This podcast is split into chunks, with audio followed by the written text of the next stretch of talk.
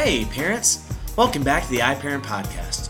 We're so grateful that you have allowed us to join you as you disciple your kids both at church and at home. Well, it's a new month, and with that, that means a new element of the month. The entire month of October, we are talking about stewardship. And here's our definition of stewardship taking good care of everything God has given us. To start it off, our big idea this week says this Good stewards honor God with their resources. Stewardship is often a neglected aspect of Christianity. We thank God for things, but many times we fail to realize that we are responsible to use those things wisely. Our prayer for this month is that we will get a better understanding of what good stewardship is. It is much more than putting some money in the offering plate each week or making good use of what God has given us. It is also getting a grasp of the potential that God has given us and living up to that potential. We are responsible for every gift that God has provided.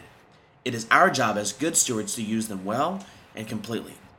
Parents, reflect on grace, reflect on love, reflect on mercy, reflect on the things that God has shown you, and show your kids how they can be stewards of the gospel of Jesus Christ this entire month.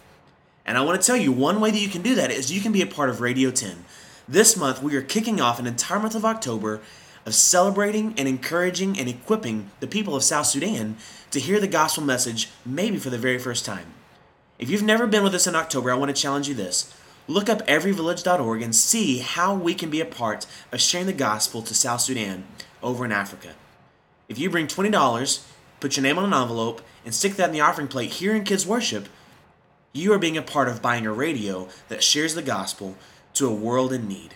So, parents, talk about stewardship, talk about sharing the gospel, and get excited as we prepare to equip people around the world to hear the name of Jesus Christ.